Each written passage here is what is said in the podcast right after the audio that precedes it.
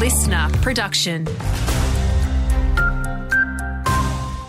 Hi, Saskia Channing here with the latest. A Dubbo council is putting the boot into the health minister, asking him to intervene and move the local rehab centre to a new location.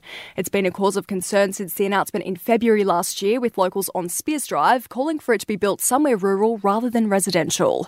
Joshua Black says the criteria determining where it can be located has changed, and the health department should go back to the drawing board. The distance from Dubbo Base Hospital has expanded from 10 minutes to 15 minutes for ambulance retrieval. That opens up a whole new list of locations where the rehab centre could be located. So the state government really needs to go back and have a look again. Cabonne Council says getting a new bridge built at Nyrang Creek is a priority, with wet weather again causing havoc for locals. The original structure west of Canowindra gave way in 2021, with tenders to build a replacement closing last year.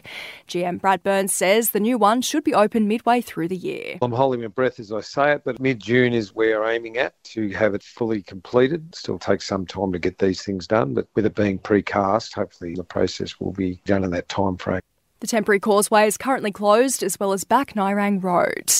And Orange will play host to a very special softball game tomorrow. The match at Wade Park will run for 15 hours straight, honouring a Molong mother whose life was tragically cut short. We set this up in order to honour and remember our friend Christy, who was a player in our Lady Marmalades softball masters team. Christy, um, very tragically, was the victim of domestic violence in the middle of last year, and we wanted to do something to honour her memory organiser Ellen Sharp there.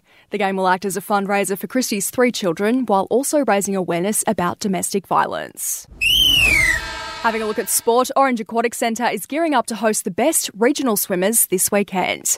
The Country Regional Championships will grace the Central West tomorrow and on Sunday. The event serves as a pathway up to the New South Wales Country Finals. Hundreds of athletes are set to take part.